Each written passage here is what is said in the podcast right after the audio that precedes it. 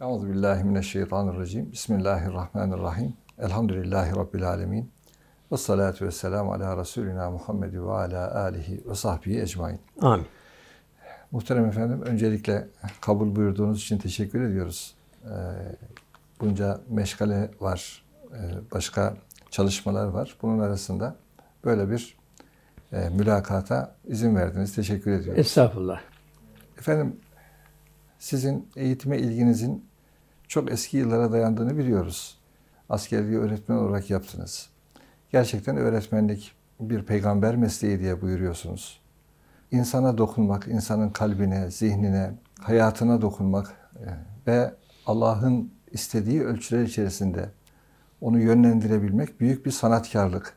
Evet. Bugün sizlerle inşallah öğretmenlik mesleği üzerinde, öğretmenliğin e, problemleri üzerinde konuşacağız. İnşallah. E, aramızda e, bu röportajı planlayan kardeşlerimiz var. E, bizim İstanbul Gönüllü Eğitimciler Derneği Başkanımız Esat Bey ve Harun Bey de bizim e, özel Acıbadem okullarında din kültürü öğretmeni olarak görev yapıyorlar.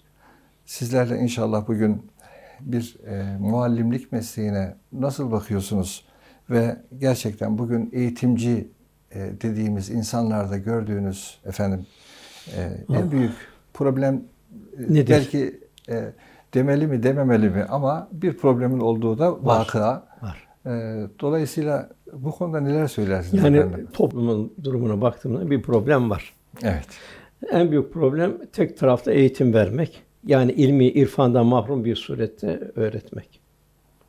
Halbuki ilim iki uçlu bıçak gibidir. Hayra da kullanılabilir, şerre de. Nitekim insanlar en büyük zulmedenler de zalimler. Yani ilmi kötüye kullanarak zalimlerden oldular. Firavun, Nemrut, Hitler bunlar okumamış bir cahiller değildi. Hepsi çok kültürlüydü. Fakat onlar bilgilerini zulme alet ettiler. Mesela bir Japonya'ya iki tane atom bombası atıldı. İki şehir kömür oldu.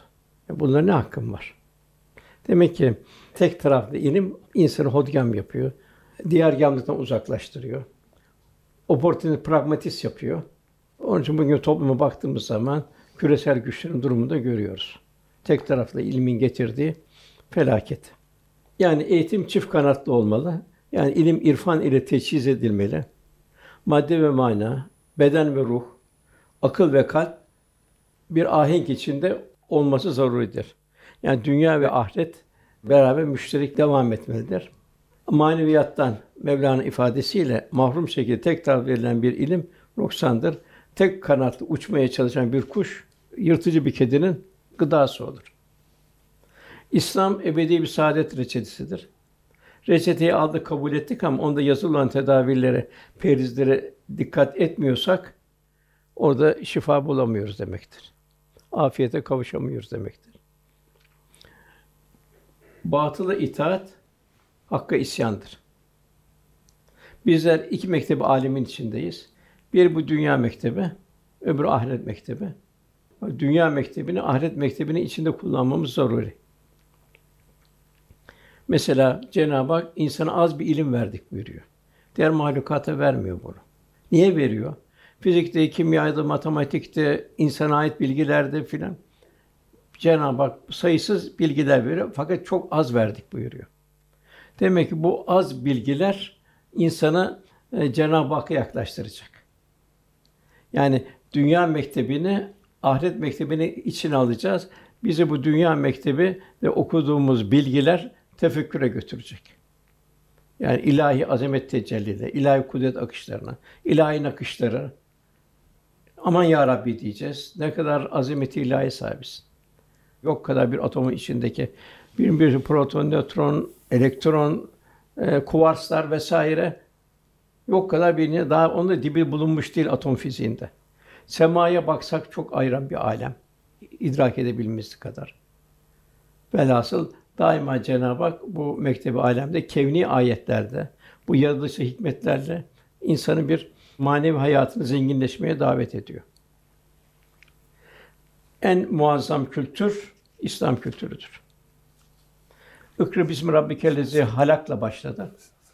El yevme ekmeltü ayetiyle tamamlandı. Yani bu 23 sene sürdü. Sallallahu aleyhi ve sellem Efendimiz yaşatarak kendisi yaşadı. Muhabbet peyda oldu. Bir abide gördü o insanlar. Taklit ettiler. Efendimizin izinden devam ettiler. Demek ki maddeyle manayı mezzetmemiz zaruri. Efendim şimdi biz çocukları yetiştireceğiz. Bunlar doktor olacaklar. Şifa bahşedebilmeleri için. Allah'ın yarattığı şifayı hastalara ulaştırabilmeleri için. Bir avukat oldu. Hakikati, adaleti temsil edebilmesi için biz hangi vasıfları, hangi hususları öğretmeliyiz? Yani eğitimde insana kazandırılması gereken en mühim hususlar nelerdir?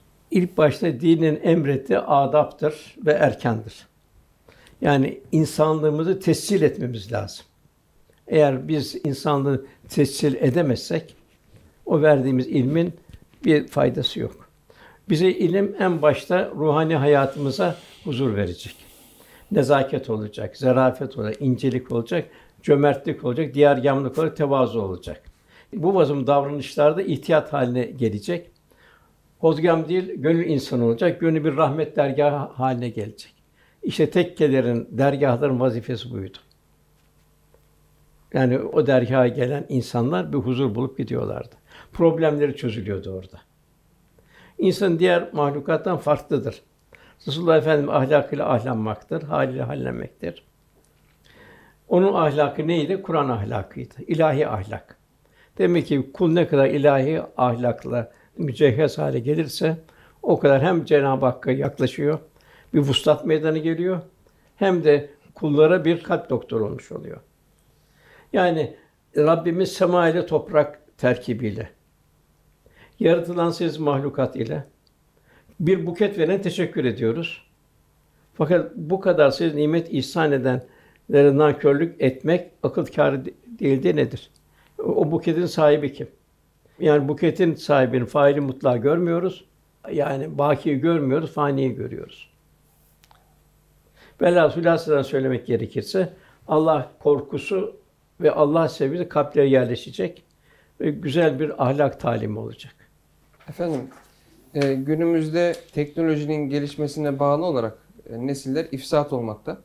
Maalesef anne babalar, ebeveynler de bu noktada e, gençlerle çok fazla ilgilenememekte. Mala, işte güce, paraya bir takım tamah etme vesilesiyle bu gençler adeta yitikleşiyor. Evet. Bu noktada öğretmenlere neler tavsiye edersiniz efendim? Efendim burada öğretmenin kalbi durumu çok mühim. İnikas olacak. Bizim tasavvuftaki merhale baktığımız zaman ilk merhale ene yani bu terk edilecek. Ene. Men arefe nefse fakat arefe Rabbe. Kul her şeyin Cenab-ı Hak'tan geldiğini idrak ve şuur içinde olacak. Bu olduğu zaman tazimle emrillah meydana gelir. Allah'ın bütün emirlerine bir tazimle, bir huşu ile ifade gelir. Ondan sonra ikmal olacak kalp. Ondan sonra nahle olacak. Yani insan içtimaileşecek. Yani içtimaileşmeyi bir ibadet bilecek. Bu İyyâke na'budu ve İyyâke nestaîn'dir. Yani ya Rabbi ancak sana kulluk yaparız. Cemi geliyor ancak senden yardım bekleriz. Bu olduğu zaman tarihe baktığım zaman daima zaferler gelmiştir. Fakat bu inaniyeti bertaraf etmedikten sonra ve nahne olmaz. Onu baktığımız zaman bu veliler ilk defa bu şeyden geçirmişlerdir. Aziz Mahmud Hazretleri'nin ciğer sattırılmış. Hadi Bağdadi Hazretleri ulema zirvede bir ulema tuvalet temizletilmiş. Yunus Emre eşikte bekletilmiş. Bahattin Nakşibendi Hazretleri'ne yedi sene cerrahatli hayvanlara, hasta insanlara yollar temizletilmiş. Yani en mühim ilk başta bu tazimle emrilah olması için ene ortadan çıkacak. Çünkü tevhid akidesinin ortaklığa tahammülü yok. Yani ene istemiyor Cenab-ı Hak. Resulullah Efendimiz hayatına baktığımız zaman bu ene yok.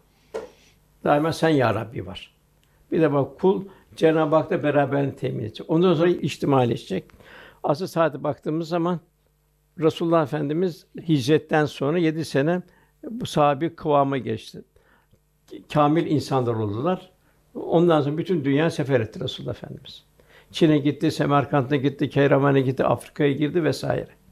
Demek ki ikinci merhale bu nahnu içtimaileşecek. İyyâke na'budu ve iyyâke nestaîn olacak. Üçüncü şeyde tabii hu olacak. Yani Cenab-ı Hak'la beraberlik. Hakka yakınlık olacak, vuslat olacak.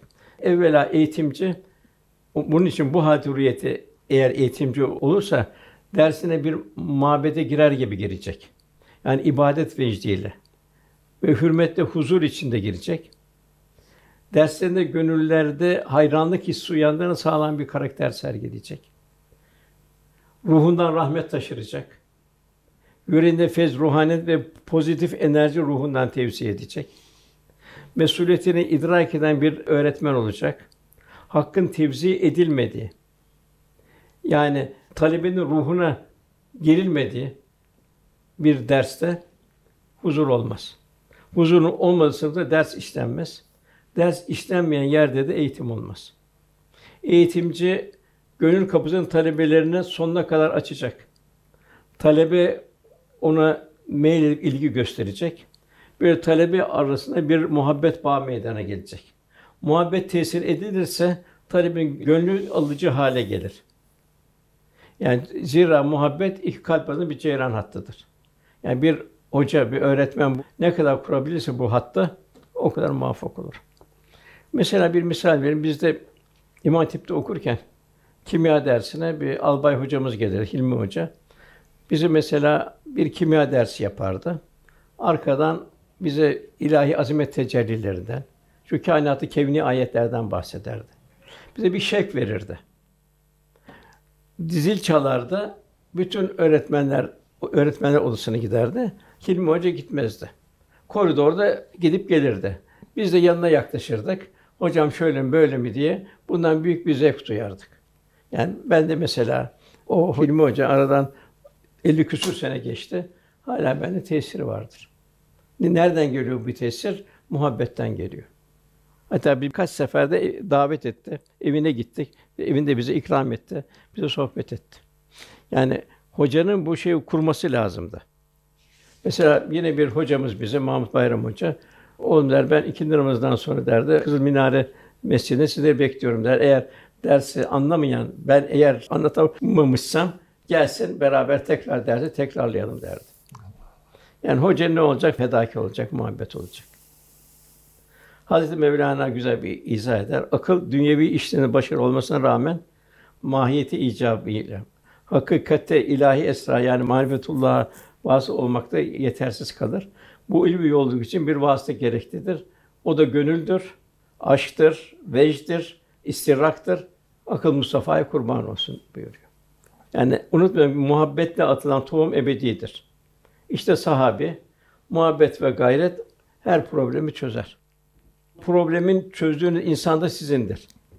Kazanan her insanın ecri, kaybeden insanın da ağır mesuliyeti içindeyiz. Efendim Kur'an-ı Kerim'de e, Yüce Rabbimiz Habibi Edibi o muallim olarak gönderdiği Resulüne onlar iman etmiyorlar diye neredeyse kendini bitireceksin buyuruyor. Evet. Zaman zaman da öğretmenler efendim bazen gayret ediyorlar. Fakat e, talebe de eserini göremiyor bazen. Aceleci davranıyor. Çünkü eğitim bir sabır işi, bir sebat işi. Bu sefer de ümitsizlik girdabına kilitleniyor. Diyor ki herhalde diyor bunlar söz anlamıyor. Halbuki insanın belki anlama süreçleri farklı, kabiliyetler farklı farklı. Doğrusu burada efendim eğitimcilerimize neler söylemek gerekir? Ee, yani talebede hemen sonuç beklemek, ona sabırsız, sebatkarsız bir şekilde davranmak ne derece bir eğitimcilik işidir? Efendim şu var burada. Bir defa eğitimcide peygamber mesleği. Evet. Peygamberimizde ne vardı? Sabır vardı, sebat vardı, ihlas vardı, fedakarlık vardı. Örnek o üsve-i hasene o. Evet. Demek ki bir eğitimde sabır olacak, sebat olacak, ihlas olacak, fedakarlık olacak. Bu bakın Mekke devrinde 6 senede 40 kişi Müslüman oldu. Evet. Fakat o ihlas, bereket hicrette 190 aile hicret etti. O 190 yani 700 kişi falan aşağı yukarı. 10 sene sonra veda açında 120 bin kişi vardı. Gelemeyenler belki hasta çocuk, kadın 30 bin kişi vardı. Yani 10 senede 150 bin kişi oldu. Yani bir kişi 100 kişi oldu. Demek bu yolda sabır lazım, sebat lazım, fedakarlık lazım, ihlas lazım. Yani hiçbir dere veya hiçbir akarsu dağa tırmanamaz. Bu vaki değil. Dağı aşmayacak, onun kenarından dolaşmak lazım Böyle olduğu zaman da kat, kat edilen mesafe uzundur. Lakin istenilen arzu maksat hasıl olmuştur. Yani insan yetiştirmek de aynı böyledir. Yani İslam bir anda kısa bir zamanda tebliğler gelmedi. 23 senede geldi. Hazmede hazmede geldi. Burada efendimizin sabrını görüyoruz, sebatını, ihlasını görüyoruz, fedakarlığını görüyoruz. Yani bir eğitimci karşılaştığı güçler karşısında hiçbir zaman yılmayacak. Rabbimizin zorluklarını daim kolaylık ihsan ettiğini unutmayacağız. İnnemâl usulü yusra. İnnemâl usulü yusra. İşte nitekim yani bu Mekke devrindeki sabır Medine devrindeki inkişafla neticelendi. Hayatı kıymetli ve bereket kılan şey de ulvi bir gaye uğruna gösterilen gayret ve fedakarlıklardır. Eğitim gelip geçici bir sevda değildir. Bıkkınlık istemez. Son nefese aşk ve, ve ifade gereken yüce bir vazifedir. İtibarlı eğitimi azı sabır dayanağı Mevla olacak. Sahabi enerjisini Allah Resulü'ne aldı. Duyduklarını muhabbetle aldı. Yani efendimizin de hesabı olan bir muhabbete. Mesela el ekmeltu ayet indikten sonra peygamber tamamlandı. Ve böyle olduğu halde efendimiz son nefesinde bile Enes buyuruyor. İki şey üzerine çok tekrarlıyordu. Hatta sesi kısıldı, duyamaz hale geldik, yine tekrarlıyordu. Birinci namaz, namaz, namaz. Ferdin Cenab-ı Hak karşı vazifesi. İkincisi içtimai vazife, emriniz altındaki olanların hukukuna dikkat edin. Bir var, bunlar yetimler ve yullar. Velhasıl o efendimizdeki o sebat, sabır ve bir yangından insan kurtarmak. Cennet yolcusu yapmak. Yani bir eğitimci zorluklar karşı şikayeti unutacak. Tahammülsüzlük ve şikayetin başladığı yerde eğitim yoktur. Yani şartlar değil, menfiliklere takılarak ümidini yitirmeyecek. Mesela Cenab-ı Hak bir taşın içinden bir ağaç veriyor, incir ağacı veriyor. Demek ki insan incir ağacına bakacak. Demek zorluklar karşısında mukavemeti artacak. Yine Şazeli Meşayinden Derkavi var, o anlatıyor. Üstadım beni bir kabileye gönderdi. Dedim gideceğim yerde manevi sohbetler yap, hasbihal edebileceğim bir Allah kulu bile yok. Ham insanlar hepsi. Orada ben yapayalnız kılacağım dedim. Üstadım bana şu karşılığı verdi. Muhtaç olduğun insanı kendin doğuracaksın. Muhtaç olduğun insanı kendin doğuracaksın. Yani kendin arayıp bulup yetiştireceksin. Eğitimci imkan ve fırsatların ayağına gelmesin değil, beklemi o daima hizmet arayışında. Çünkü eğitimci eğitim oturma işi değildir. Eğitim yüksek bir enerji gerektirir. Bunun için en başta kalp müsbet enerjiyle dolu olacak. Yani tazimli emrillah, onun neticesinde şefkat ala halkillah.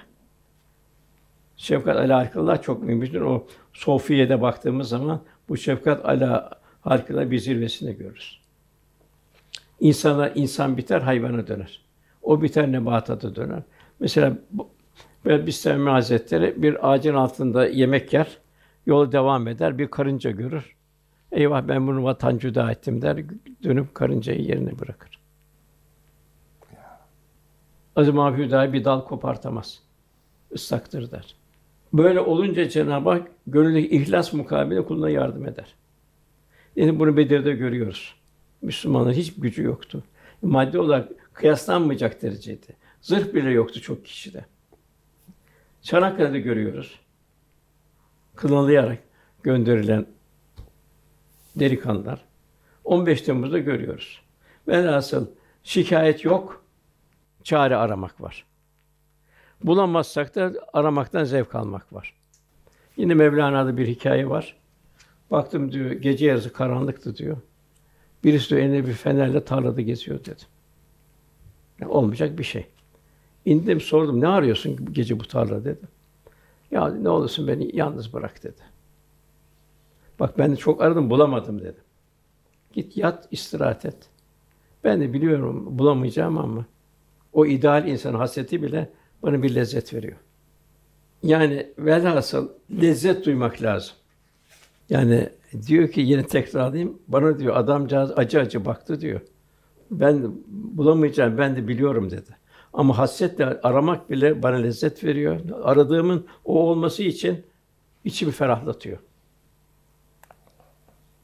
Onun için o yüksek ruhlar daima Resulullah Efendimizi ararlar. Resulullah Efendimizin zamanına yayılmış zirvelerini ararlar.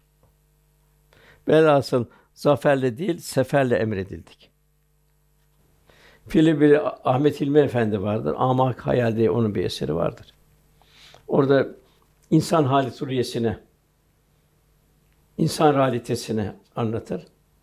Bir hikayesi vardır. Bu hikayede beşeriyet büyük bir sarayın kapısına gelir. Ben de bu probleme burada çare bulurum da burada hüzzar kiram var der. Kapıcısı kimsiniz der. Ben beşeriyetim der. Problemim var der. Hüzzar kiramla görüşeceğim der. İçeri alırlar. Peki gelsin beşeriyet. Sonra sorsun derler. Beşeriyet yere bakar cüce sandalyeler var. Cüce sandalyelerde cüceler oturuyor. Oradan cüceleri sorar beşeri saatin nedir diye. Bu da kalkar. Konfüçyüs kalkar vesaire kalkar. Kimi nirvana der, kimi vesaire der, kimi yokluk der vesaire der. Güler. Siz hangi topluma bir saadet verdiniz der. Onun önünde büyük sandalyeler var, büyük kürsüler. Onlardan peygamberler kalkar. Onlar da geçirdikleri hadiselerden, imtihanlı şeyler misaller verirler. Evet der, hepiniz der, bir bütünün parçalarını söylediniz der. En büyük kürsü vardır oradan. Oradan Fahri Kainat kalkar. Fahri Kainat buyur ki sade hayatı, vukuatı olduğu gibi kabullenmek, eskâne rıza, ihsana gayret göstermektir. Bu insanın saadetinin, huzurunun en güzel bir reçetesidir der. Efendim şimdi önceden eğitim hani önceden dedim daha bir sene öncesine kadar. Hocayla talebe göz göze diz dizeydi. Ee, ama şu anda öyle bir mecraya taşındı ki e, öğrencilerinden sorumlu çoban sürüsünü şu anda tam kurtların, e, vahşi hayvanların orada otlatıyor. Mahrem bahçelere sokmaması gerekiyor. Yani uzaktan eğitim evet belki çok hayırlı kapılara da vesile oldu ama e, menfi kapılar yani çalınması bile olmayacak kapılardan da öğrencileri geçirmek gerekiyor. Orada işte nelere dikkat etmek gerekiyor? Öğrencinin neye dikkat etmesi gerekiyor? Hocanın neye dikkat etmesi gerekiyor? Efendim en büyük vazife anne babadan başlıyor. Eğer anne baba varsa. Yani evlatların İslam karakter ve şahsiyetini miras bırakacak. Zamanımızda ahireti unutturmaya çalışan modern bir cahiliye devri yayılmakta. Aynı temas ettiğimiz zaman bir geometri farkı var. Ne vardı cahiliye devrinde? Ahiret istenmiyordu. Büyük haber denildi. Birçok zavallı, güçsüz ülkeler matem ülkesi haline geldi. Suriye'ye bak, Myanmar'a bak vesaire, Yemen'e bak vesaire say say bildiğin kadar. Globalleşme bu dünya karşısında evlatlarımıza bir saldırı var. Televizyonun kirli vitrinleri, internetin iğrenç sokakları, insanı robotlaştıran ahmak modalar, çarpıcı reklamlar, cep telefonlarına kadar her tarafı yayıldı. Zamanımızda evlatların terbiyesi çok zorlaştı ve çok büyük bir ehemmiyeti taşır hale geldi. Eskiden geniş bir aile vardı. Bugün denildiği gibi çekirdek aile yoktu. Yani çocuk bir evde anne baba vardı. Salih, salih hayat ona yaklaşan. Onun yanında tecrübesi olan nine vardı, dede vardı. Halalar vardı, teyzeler vardı. Geniş bir aile kütlesi var. Çocuk bunun içindeydi. Ondan sonra bir de mahalle vardı. Yani çocuk bu üç tane şeyin içinde büyüyordu. Yani öyle ki yaramazlık yapmak isteyen bir çocuk bile kendi mahallesinde bunu yapamaz, utanırdı. Gidip başka mahallede yapardı. O da tabii azdı. Yani bugün bu koruyucu bir içtima muhit kayboldu bugün. Anne baba da kayboldu. O da işe gidiyor vesaireye. Çocuklarını, yavrularını sokağın insafına bırakıyor. Yani eskilerden, o gün görmüş ağzı doğalı dedelerden ilim ve irfan. İslam nezaket, zarafeti ebediyle kemal bulmuş nineler. Ondan da adab öğreniyorlardı. Ne mesela büyük gelme ayağa kalk diyorlardı. Abdest al git havlu tutuyorlardı. Terliğini çevir, ayakkabı çevir diyordu. Sabah giderken elini öp, duasını iste diyorlardı. Böylece evlatlar her yönden gelen müsbet telkinlerin bereketi sağlam bir şahsiyet kazanırdı. Maalesef bugün modern hayatı, nasıl modern hayat? dayattığı yapı bugün evlatı o güzel terbiyeden mahrum bıraktı. Dede nineler ayrı bir evde. Anne baba maişet temini için iş hayatında koşturmacada. Dolayısıyla yalnız kalan çocuklarımız şahsiyet ve karakterlerini okulda seküler eğitim sistemi, arkadaş çevresi, evde, sokakta, televizyon, internette şekillendiriyor. Bu sefer evlatlarımın arasında gafil insanlar özenme ve taklit başladı. Bir artiste özeniyor. Bir sporcuya özeniyor. Evet özensin ama bir sporcuya faziletle beraber özensin. O yok. Yani selde sürükleyen küçükler gibi akıp gidiyor. Bugün aileler ve evler İslam'ın kalesi haline gelmeli. Tek çare bu. Yani nasıl mikroplar, virüsler yayılmasın diye karantinalar yapılıyor. Maskelerle geziliyor. Mesafeler korunuyor. Manevi virüslerden de evlerimizin, hallerimizin temizlenmesi lazım manevi virüslerden. Manevi virüslerden arındırılmış Kur'an kursları, kaliteli imam hatipler bulmalı, onları desteklemeli ve evlatlarımızı böyle müesseselerde Kur'an ahlakıyla, sünnet şuuruyla yetiştirmemiz zaruri. Bir misal, annenin rolü. Ahmet İbn Hanbel anlatıyor. 10 yaşındayken diyor Kur'an hafızı oldum diyor. Fakat annem diyor Bağdat gece çok soğuktu diyor. Bana kalkardı, seherle su ısıtırdı diyor. Sıcak suyla bana abdest aldırdı diyor. Beni giydirirdi diyor. Kendisi beni cami önüne kadar götürürdü diyor. Oradan kim geldi? Bir Ahmet bin Hanbel geldi. Kıyamete kadar sadaka carisi devam ediyor. Bahattin Nakşibendi Hazretleri benim kabrimi ziyaret etmek isteyenler önce annemin kabrini ziyaret etsinler diyor. Yani anne vardı. Abdurrahman Cami Hazretleri de ben annemi nasıl sevmem ki o beni uzun zaman kollarında ölünceye kadar da kalbinin şefkat köşesinde taşıdı diyor.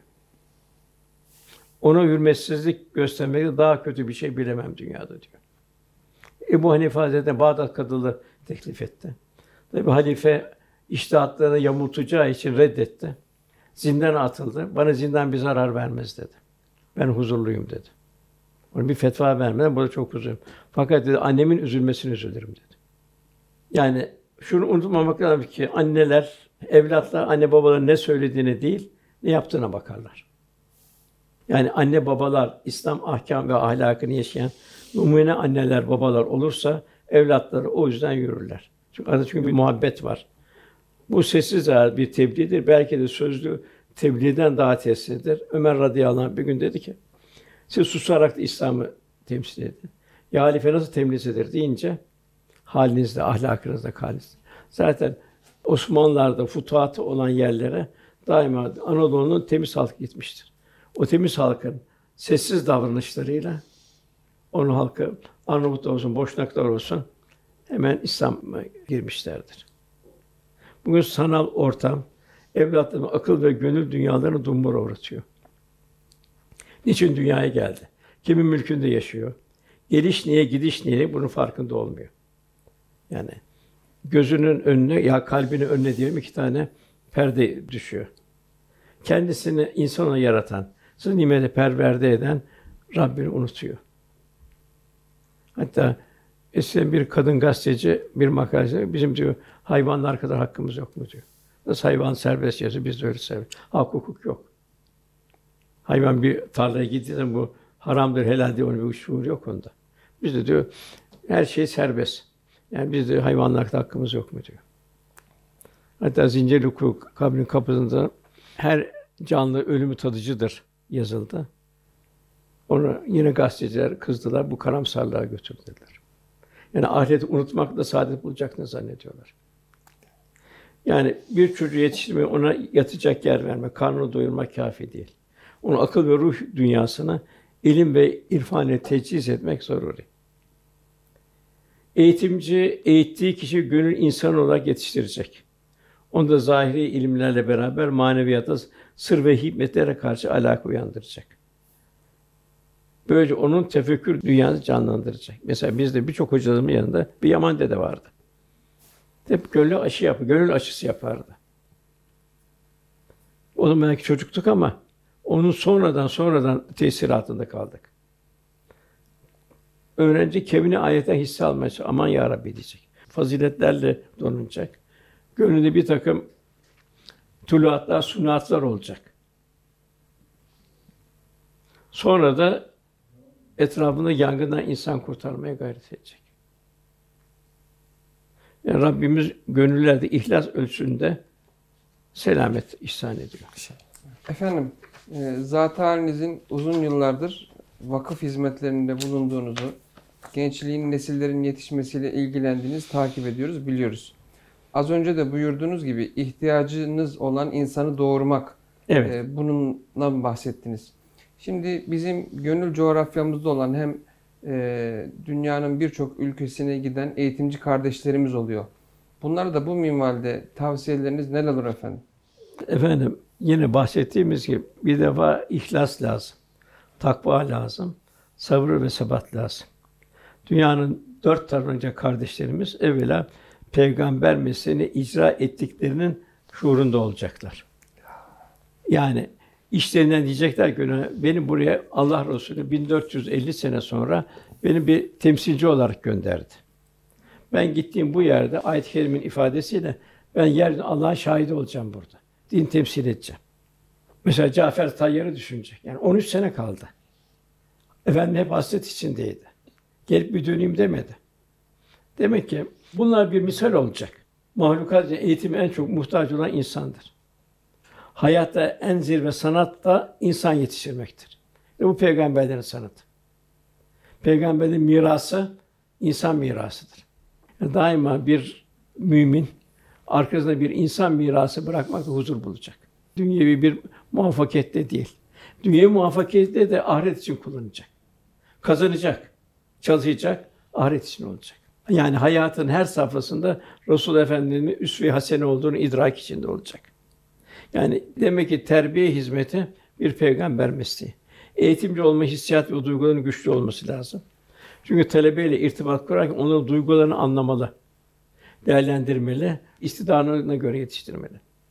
Mesela Cenab-ı ayette mahrum fakirleri, hani arz edemeyen fakirleri, onları infak etmeyi istiyor, sen onu simalarından tanırsın buyuruyor. Demek ki bir rakik gönül olursa karşıdaki insanın simalarından tanır, onu istidadına göre yetiştirir.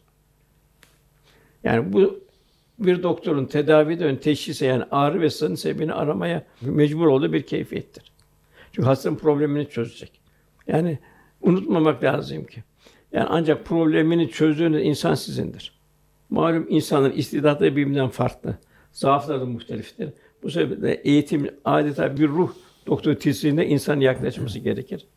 Birine fayda olan söz ve davranış başkasına fayda vermeyebilir. Bu yüzden eğitimden mesul olduğumuz insanların karakterini iyi tanımamız lazım.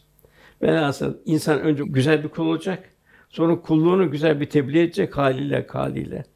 Kulluğunu yaşayacak ki yaşatmasına vesile olsun. Sahabi yaşayarak tebliğ etti. Yani sahabi sözde değil, fiilde bir sahabiydi. Tatbikatta sahabiydi. Dünyanın dört tarafını sefer etti. Efendim, e, doğrusu sizlerden sık sık bir vatan nesillerle korunur. Eğer vatana sahip çıkacak bir nesle sahipseniz istikbaliniz olur. Aksi halde istikbalinizi dürbünle seyretmek durumunda kalırsınız. Sözlerini işitiriz. Evet. Şimdi burada gerçekten efendim bu vatana, bu millete, ümmete sahip çıkacak e, nesilleri yetiştirmede öğretmenlerin rolünü nasıl görürüz? Gerçekten neslin inşasında öğretmen nedir diye sorulsa kısaca ne Evvela eğitimci keyfiyetli bir hizmet sunabilmek için önce kendi gelişimini ikmal edecek. Sürekli tekamül yani bir olgunlaşma halinde gelecek. Vasfı bu olacak. Mesela bir Mehmet Akif'e baktığımız zaman bir yerde bir okulda öğretmen değil, sattı vatanda bir bir öğretmendi. Onun öğretmenliği devam ediyor. Çünkü kendi olgunlaştı, olgunlaştıra gitti ve safahatı da bir miras bıraktı. Bu eğitimcinin bu vasfı çok mühim. Aksi halde birçok kabil istidatlar eğitimcinin liyakatsızlığı yüzünden sönüp gidebilir. Bir ilim kendisine emanet edilen bir öğrencinin istikbali zirve şahsından birinin olacağını ihtimaline dikkat etmesi lazım. Dünyayı değiştirecek dahilerin belki de elinin altında olabileceğini unutmayacak. Mesela bir misal vereyim. Bunu Sami Efendi Hazretleri bahseder de. Köprü Mehmet Paşa. Çok haşırıymış. Hatta onu sen hammallık bile yapamazsın dedi. Babası bir tokat atarmış. Oradan salih bir zat geçmiş. Şöyle babaya bakmış, evlada bakmış. Demiş, peder ne diyor, kader ne diyor. Peder hammallık bile yapamazsın diyor. Onu kader devasa bir imparatorluğun sadrazamı yapacak. Onun için nereden ne çıkacağı belli değil. Talebelerin karakterlerini çok iyi bilecek, onun istidatlarındaki tesbih taneleri gibi olacak. Onun ruhuna gidip bir damar bulacak. Matematiğe meyilli olan matematik, şiire meyilli olan şiirle. Toplumun her mesleğe ihtiyacı var. Mühim olan kabiliyetleri doğru yön verebilmek. Lakin şu noktaya göz ardı edilmeyecek. Karakter, şahsiyetler muhtelif olduğu için bir metot ve tavsiye diğer bir talebeye fayda verirken diğerine vermez. Sevilen bir eğitimin her sözü talebelerin şahsiyet yapısına konulan bir tuğla mesabesinde olacak. Bir hal transferi olan eğitimde noksanların yanlışlarını da muhatabı tarafına kopyalayabileceğini düşünerek bunun mesuliyetini hissedecek. Çünkü talebe daima kopya alır. Bu tabi olmak çok mühimdir. Talebe orada tabidir. Onun için Musa aleyhisselam Hızır'a gittiği zaman tabi olabilir miyim dedi. Demek ki tabi olmak da öğrendi, öğrendi birçok şey. Eshab-ı Kiram tabi olmak da öğrendi. Ben koskoca bir çınar istidan talebesine bir metre boyunda bir çalıya dönüştüren eğitimci Allah kanı mesul olduğunu unutmayacak. Efendim şimdi biz e, öğretmenim ya da hocayım diyen insanlara bugün baktığımızda sizlerin neslinizi yetiştiren hocalar, işte Nurettin Topçular, Mahir İz hocalar, Mahmut Celalettin Öklemler, onlarınki çok farklı. Onlar bugünle kıyasladığımızda muallim değiller, sanki Mimar Sinan olmuşlar. Ve her biri abide insanlar yetiştirmişler. Talebeden ziyade abide şahsiyetler yetiştirmişler. Günümüzde ise manavdan, marketten alınan meta derecesine düştü bilgiler. Yani ders saat ücretinden ibaret görülüyor hocanın gözünde bile. Yani ben ek ders ücreti diyor ya da özel ders diyor. Şimdi öyle olunca neyi kaybettiğini göremiyor öğretmenler. İşte tekrar böyle abide şahsiyetler yetiştirebilecek muallim olmak için bir öğretmen talebesiyle nasıl ilişki kurmalı? Efendim bir defa öğretmen bir memur gibi olmayacak. İşin sadece zahiri tarafı. Evet geldim ama geldim ama sen burada ne yaptın, ne verdin? Yani talebe eğitimciye bir emanettir. Onun her bak ilim, irfan tesis etmesi bir eğitim mesuliyetidir.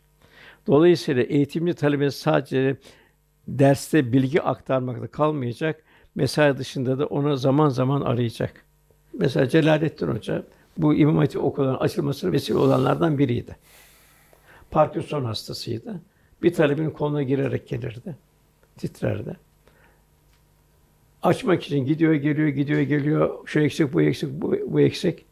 En sonunda tamam hoca izin verildi diyor. Yani her gelişte bana bir tokat atsaydınız diyor. Yani ben buna devam ederdim diyor.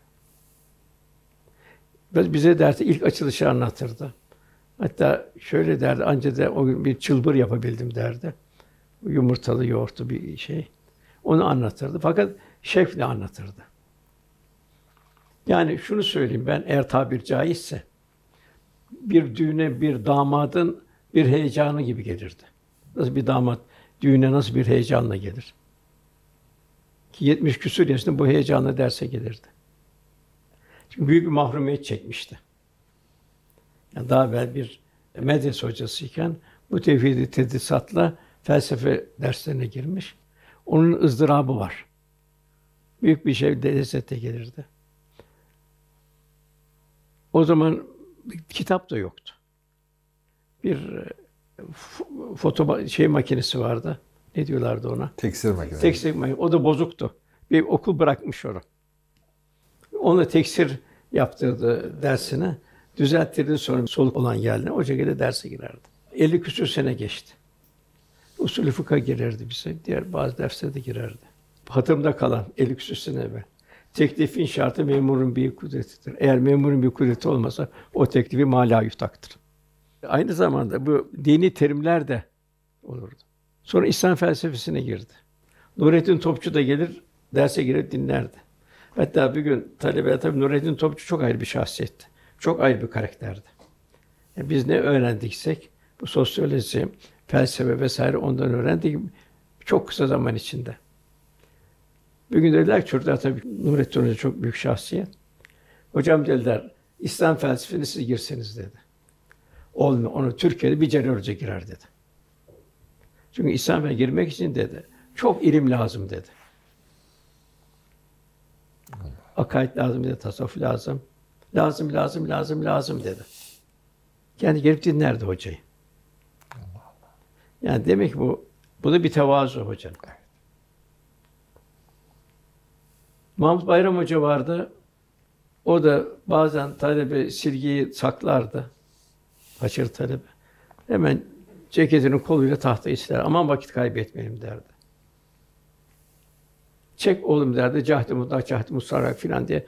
Sen kalk, sen çek derdi. Sen kalk. Herkes böyle derste bir hareket halinde olurdu. Hatta hepsine bazı mahlaslar da takardı. Göz çakısı, Çakır Hoca sen kalk derdi. Ve bu koşar gibi yürürdü. Hayatın sonunda o da Parkinson hastasıydı herhalde. Ziyaretine gittim, ayağını zor atıyordu adamına. Şöyle bakmışım ben. O dedi, oğlum bana öyle bakmadı. Ben hayatımdan çok memnunum. Benim ne kadar hareketli oldum, bugüne kadar hareketsiz kaldım bil- görüyorsun dedi. Fakat dedi, ben her adımı kaç sefer Allah ya Rabbi diyorum dedi. Bana bazı Allah hatırlattı dedi. Allah. Bir gönül dünyası. Velhasıl bir ev talebi yalnız ders aktarmayacak. Onu mesai dışında arayacak, şey yapacak. Bir muhabbet olacak. Yani bu ismini saydığım hocaların bize bir gönül aşısı yaptı başta. Bir muhabbet meydana muhabbet de itaati getirir. Yani itaat varsa muhabbet olur. Çünkü muhabbet sevinin sevdiğini aynıleşme ihtiyacını meydana getirir. Bunun en mühim şey muhabbetin tesis edilmesi şayet talebeyle öğretmenle bir muhabbet tesis edilemiyorsa ondan bir netice alınma, yorgunluk olur. Muhabbetin tesis edilmesi eğitimin dikkat ettiği şey samimi olacak, labali olmayacak. Mütevazi olacak, zillet olmayacak. Mütevazi olmadan zillet düşmeyecek. Vakar içinde olacak, kibir olmayacak. Bir hocanın eğitimini en çok dikkat edip bu hudutlara da çok dikkat edecek. Bunu birbirine karıştırmayacak. Efendim, e, sizin de öğretmeninizi yapan hocalarımızdan bahsettiniz. Onların farik vasıflarını sizlerden dinledik. E, günümüzde de e, özellikle eğitimcilerin e, zihnen ve bedenen e, güçsüz kaldıkları durumlar söz konusu oluyor. Bunların üstesinden gelebilmeleri, daha güçlü, kuvvetli, dirayetli olabilmeleri için hangi çalışmalar, hangi hazırlıkları yapmalarını tavsiye edersiniz? Efendim Resulullah Efendim ilk başta icretin 7. senesine kadar gönül alemlerini ikmal etti. Faziletlerle donattı. Dolayısıyla bugün yapılan en büyük şey gönüllerimizi Allah ve Resulü muhabbetiyle tezyin edebilmek. Me- mesuliyet duygusunu arttırabilmek. De bu çok mühim bir hadis. Mesela efendim 7. yılda kralları gönderiyordu. Bu mektubu kim götürecek dediği zaman en zayıf, en güçlüsüne kadar ya Resulallah bu vaziyeti bana ver diyorlardı. Bak ben nasıl gidecek, o çölleri nasıl açacak? Kralın o kelle uçuran cellatların yanında nasıl Allah onu hiçbir şey düşünmüyordu. Yeter ki Allah Resulü'nün gönlünde kendinin bir yeri olsun. Onu hatırlasın. O şekilde bütün krallara dolaştı. İçinde şehit olanlar da oldu o elçilerde. O sahabe öyle bir şey, insan olan yeri aradı. Çin'e gitti, Semerkant'ın Keyravani Afrika'ya girdi. Bir enerjiyle girdi. O neydi o enerji? Hazdı. Sallallahu aleyhi ve Efendimizin onun ruhuna ilka ettiği hazla gidiyordu. Enerji oradan oluyor. Bıkmıyordu, usanmıyordu, yorgunluk gelmiyordu. Bir kişinin hidayeti onu dünyaya vermiş kadar sevindiriyordu. Bütün dünyevi zevkler kurudu. Çakıl taşına döndü. Velhasıl Halid bin Zeyd Ebu İbrahim Zeydi 80 kürsü iki sefer İstanbul'a geldi. Son adımım dedi, kabrim olsun, benden sonra gelecek asker oradan hidayete devam etsin dedi. Gönüllerimiz bu muhabbette tezyin olursa bitmek, tükenmek bilmeyen bir aşkla Eshab-ı Kiram gibi gönüllere ulaşmanın derdinde oluruz. Efendim şimdi e, doğrusu e, kuşaklar arasında bir bugünkü tabirle iletişimsizlik e, diyelim efendim. Böyle bir birbirini anlayamama, e, arada bir seviye farkları oluşuyor. Bir de bu dönem nesline mesela Z nesli diyorlar. İşte Evet. X nesli, Y nesli, Z nesli diye farklı farklı kategoriler ortaya koyuyorlar. Bugünkü bu yavrularla, gençlerle o yetişkin, olgun e, diyelim yaşta bulunan öğretmenler arasında o iletişimi sağlayabilme adına neler yapılabilir? Gerçekten böyle bir öğretmene karşı e, öğrencide o muhabbeti yeniden doğurmak, bir saygıyı oluşturmak gittikçe zorlaştı efendim. Şu an gerçekten öğretmene karşı bir hürmet, saygı dediğimiz mefhum adeta sıfırlanıyor. Efendim, bu çok doğru. Evet. Fakat şunu düşünmek lazım. İnsan yine Kur'an-ı Kerim ihsana mağluptur. Evet. Alakaya mağluptur. Hatta bir hayvanı bile onun ihtiyacını görürseniz size bir sadakat gösterir. Rahmetli peder bahçeye girerdi. Bütün kedi köpekler etrafında toplanırdı. Onları ikram ederdi peder. Rahmetli. Ayet-i Fus suresi 34. ayette iyilikle kötülük bir olmaz. Sen kötülüğü en güzel şekilde önle. O zaman görsün ki seninle aran düşmanlık bulunan kimse bile sanki yakından dost olmuş olur. Yusuf Aleyhisselam böyle yaptı. Kendi kuyuya atan kardeşlerine karı daima onları azarlamadı. Niye böyle yaptı demedi. İktidara geçirdiği zaman. ikram etti. Onlar da dediler ki hakikaten Allah seni bizden üstün yaratmış dediler. Yine tavsiyelerde bulundu. Bir şal attı yaptıkları üzerine. Eskide başa kalkma yok dedi. Allah'ın hakkı var, Allah Erhamur Rahim'indir dedi. Daha sonra aramızda olan düşman girdi, teselli etti onları. Onlar ne olacağından bir dost oldu. Sallallahu aleyhi ve sellem bu Mekke'ye tam böyle kısas yapma zamanıydı.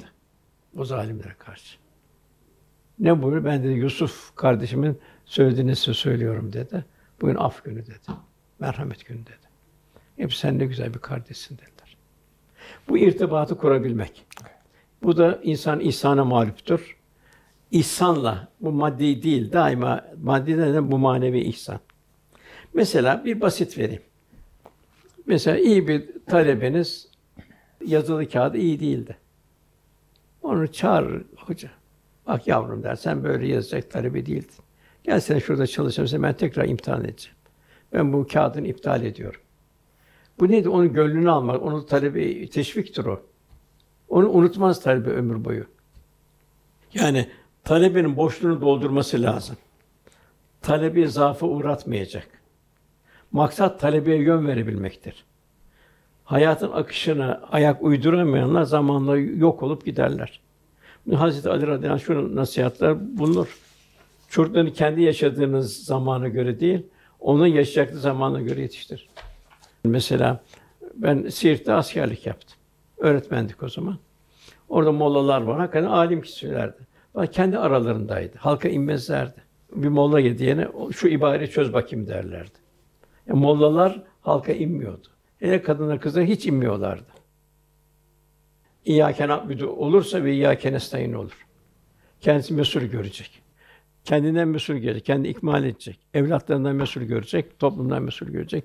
Dünyanın akışından mesul görecek. Bir Müslüman boş vakti yok. Feyza ferahte fensab ve ila rabbika fargab. Bir hayır işi bitin, diğer hayır işe yönelecek. En büyük israf zaman israfıdır. Cenab-ı Hak asrı buyuruyor. Efendim şimdi harem-i şerifte bizim gördüğümüz böyle üzüldüğümüz manzaralar oluyordu. Bir çocuk mesela küçücük bir Arap çocuğu üzerinde meşhur bir futbolcunun forması var. O ismi yazan kişi gelse harem-i şerife giremez, Mekke'ye de giremez. Ama keşke formada kalsa e, o isim onun gönlüne de giriyor. Hayatında rol model de oluyor. Gençlerimiz Seyit Onbaşı'yı bilmiyorlar, Fahrettin Paşa'yı bilmiyorlar. Ama işte Amerikan film endüstrisinde gerçekliği dahi olmayan sahte bir kahramanı e, karşısında heyecanla titriyor. Onun defterlerine şeylerini yapıştırıyor her şeyini. Biz nerede kaybettik? Biz gençlerimize kimleri rol model olarak? Efendim baştan ben size söyleyeyim. Bizim zamanımızda kovboy filmleri vardı. Bu kovboy filmlerinde bunu seyredenler kovboyları haklı bulurdu. Hani burada kovboylar gasıptı. Bu yerlerin gasp ediyorlardı. Herkes o kovboylar galip gelince sevmedi, onları alkışlarlardı. Yani zalimi alkışlarlardı. Bir mütefekkir şöyle diyor. Savaş harpte yenince değil, düşmanı benzeyince kaybedilir. Bu Tanzimattan sonra Osmanlı'nın zaafı uğraması dünyada o oldu. İktisadı güçlü kuvvetlere benzeme oldu. Hatta Almanya'ya gittiği zaman birisi orada Türk çocukları diyor. Kendini kabul ettirmek için diyor sarhoş olunca kadar içki içiyor diyor. Bu çok mühim. Bu İslam şuurundan nasipsiz olmaktır. Cenab-ı Hak en amte aleyhim buyuruyor. Nimet verdikleri. Kimler bunlar? Peygamberler, sıddıklar, şehitler ve salihler. Ne güzel arkadaşlardır buraya. Onlar bırakılıyor. Gayrı mağdubi aleyhim ve dalin. Dalalette olanlar onun peşinde gidiliyor. Buraya Garudi geldi ama Garudi şunu söyledi. Ben de iki senelik Müslümanım dedi. Sizin dedi kendi dünyanızdan haberiniz yok dedi. Ebu Hanife'yi bile tanımıyorsun. Ben Ebu Hanife'nin hukuk mantığı ben anlatıyorum dedi. Siz de sağlamsınız dedi. Siz hastayı taklit ediyorsunuz dedi. Velhasıl o için talebeye İslam karakter şahsiyeti vermek zorunda. Bu aşağılık duygusunu bertaraf etmesi lazım. Zannediyor ki her şey batıdan geldi. İlim filan batı. Hayır değil. Bütün ilim batıya da şeyden geldi. Bağdat medeniyetinden geldi. Endüs medeniyetinden geldi. Daha evvel Avrupa cahilin biriydi. Galile dünya dönüyor dediği zaman mahkum ettiler. Galile bunu nereden aldı? Asırlar evvelki Musa kardeşler yerin bir derece meridyeni ölçerek yüzde iki buçuk yanılmayla 39 bin kilometre orada bulmuş. Galile de oradan dünya dönüyor dedi. Mahkum etti mahkeme. Mahkemeye gitti, çık dedi. Dersin ki de ben iştihadım yanlıştı, dönmüyor dünya dedi. İşte öyle dedi, kurtuldu. Yani buydu. Bunun binlerce misali var. Fakat tabi maalesef gençlik tarih şuurundan uzakta. Maalesef o zaman tabi iktisadi olarak tanzimatta zayıfladı. 1839'dan itibaren. Tabi kapitülasyonlar var kanun, bunlar kaldırılmadı. Fransa'ya bir sempati arttı. Hatta elit sümre çocuklarını, hatta kızlarını da Fransa'ya gönderdiler. Onlar apoletleri Osmanlı, kadri Fransa olarak döndüler. Hatta lisanında ile Fransız kelimeler koydular. Bonjour dediler, bonsoir dediler, nuit dediler. Mon dediler. Karşılaştığı zaman. Yani bunlar ne oldu? Aşağılık duygusunu yaşamak ferdi aile için, toplum için bir felaket meydana getirdi. Ben az şunu dikkat etmeniz lazım. Bir, bir mütefekkirin dediği gibi, iyi yetişmiş bir avuç fedakar insan varsa galipsin, yoksa mağlupsun. Yani bir milletin istikbalini görmek için bir keramet değildir bu. Yani bunun için çocuklara, gençlere bakmak kafidir. Ona güç enerjileri, hayır hasenatta, fazilet yolunu sarf ediyorlarsa o millette istikbal var, aydınlıktır. Yok aksine enerji, kaba kuvveti, nefsaniyete sarf ediyorlarsa akıbet hazindir. Bu büyük kitledir. Eğer bir avuç inanmış insan varsa. İşte aslı saadette altı senede olan 40 kişi temeli oldu bu iş. Bedir'de öyle bin melek, üç bin melek, beş bin melek indi. Uhud'da Allah'ın gözükmeyen orduları indi. Fakat yetiştirme insanın varsa, maddi ve manevi mücehhez, bir savaşta imanlı yürekler şehit oluyorsa, orada zafer vardır. Eğer yok, eğer molozlar ölüyorsa, felaket vardır. İşte Türkiye'nin Çanakkale'de Osman ne gücü vardı? Ayağında postalı bile yoktu gidene kadar. Yiyecek, karnı doyuracak yemeği bile yoktu. Ne vardı işte? iman vardı. Yani metafizik fiziği bertaraf etti. Koca o donanmalar o düşmandan geçemedi. Velhasıl onun için imanlı yürekler yetiştirmek zaruri. Yok eğer biz zahir bir takım bilgiler vermişsin, sıfır mühendis o mimar olmuş, kalp yok.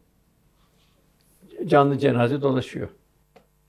Efendim, e, okullarda öğrencilerimizin sosyal, akademik ve duygusal açılardan birbirleriyle farklı özellikleri mevcut. E, az önce Mahmut Bayram hocamızın özellikle hani zeki öğrenciler ve geride kalan öğrencilerle ilgili bir e, davranışından da bahsettiniz. Bizim öğretmen arkadaşlarımız da bize bununla ilgili bazen soruyorlar. Hani biz de o soruyu paylaşmak isteriz. E, zeki öğrencilerimiz konuları anlıyorlar. Geride kalan öğrenciler için bu konuları tekrar ettiğimiz zaman e, zeki öğrencilerin haklarına girmiş olur muyuz Yok şeklinde. bunu derste balansı temin etmek zordur. Evet. Dediğiniz gibi muhteliftir. Bunu ders dışında da meşgul olacak. Başta muhabbet olacak. Muhabbet bir cazibe olacak. Onu tedavi edecek. Boşluğunu dolduracak. Yani Peygamber sallallahu aleyhi ve sellem en büyük zamanı gençleri eğitime ayırırdı.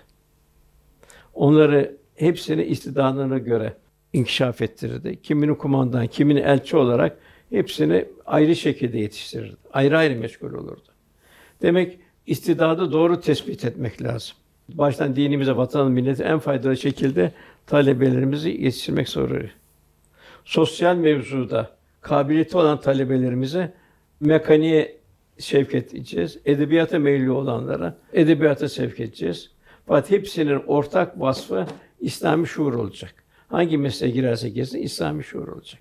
Olmazsa çocuk avukat oldu, adalet tevzi edeceği yerde cellat olur çıkar. Velhasıl takva her eğitimin lazımı gayrı müfarik yani ayrılmaz bir parçasıdır. Eğitimcinin kalbi takva olursa kişi günümüzdeki bir takım musibetlerden, menfaatlerinden, internetin, televizyonun, sokakların tasalluftan korumuş olur. Gençlik şahsiyeti çok faydalı, diri bir heyecan, vecd ve heyecan içinde yaşar. Böyle tarihte hep bunu görüyoruz. İçi dışı berrak, takvalı yetişen bir genç, dinine, bayrağına, vatanına kendi emanet olduğu duyguların içinde yaşar. Bu, bu vatan, bu din Rabbimin emanetidir der. Ben bunu en güzel temsil edeceğim der. Cenab-ı Hak yani Allah'ın şahitesi buyuruyor der. Vatan Allah bana emanettir der. Benden sonra gelecek nesile bana nasıl benden evvel bana bırakmışsa ben de benden sonra gelecek nesile bunu bırakmaya mecburum der. Velhasıl bu gayri içinde olur. Bir ki takva içinde yetişen göz nuru nesiller Allah'tan baştan korkmazlar. Fatih'in askerleri İstanbul surlarına tırmanırken yukarıdan Rum ateşi atılıyordu. Kızın yağları atılıyordu. Onlar birbirini terkin ediyorlardı. Bugün şehit olmasası bize geldi diyorlardı. Velhasıl bir Müslüman daima gayret edecek, Cenab-ı Hakk'a sığınacak, ait ulumlu malları canlı cennete satın aldılar. Evet. Efendim Allah razı olsun. Ee, çok da yorduk doğrusu sizi. İnşallah e, son olarak bir e, Nurettin Topçu'nun efendim çok güzel bir ifadesi. E, 40 yıl boyunca işte öğretmenlik yaptım. Okula mabede gider gibi gittim. Evet. Hiçbir derse de abdestsiz girmedim gibi çok güzel bir e, mesajı var doğrusu. Sizin de hocanız oldu Nurettin e, Çok Topçu- Topçu Allah rahmet eylesin. Mabede girer gibi girmek e, nasıl bir kulluk boyutudur efendim? Yani gerçekten eğitim, Şu öğret- öğretmenliği Yani Cenab-ı bize ihsan buyuruyor. Ve hüve mahkum eyne mahkuntum. Kalbin o şuura gelmesi lazım. Nereye gitsen Allah seninle beraberdir. Yani ilahi müşahedenin, ilahi kameranın olduğunun kalpte bir idrak haline gelmesi zoruydur. Yani bir öğretmen vazife sıradan bir maişet temini gibi görmeyecek.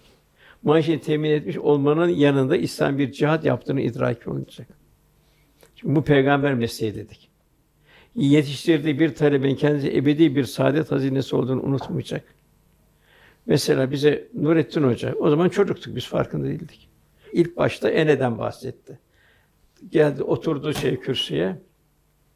Nazarlardan taşan mana, ibadullah, istikar diyen şair benim büyüğümdür dedi. Orada ne dedi? Ene'yi kaldıracaksın dedi. Allah'ın mahlukatına onları dedi istikar etme, istifaf etmeyeceksin dedi. Bu dersi bize ver. Ben bunu unutmadım. Aradan e, 50 küsur sene geçti. Yani Akif'in birçok şeyini unuttum. Fakat Nurettin Hoca'nın bu nazarlardan taşan mana ibadullah istikar diyen şair büyüğümdür dedi unutmadım. Burada hocanın heyecanı vecdi inikas oluyor.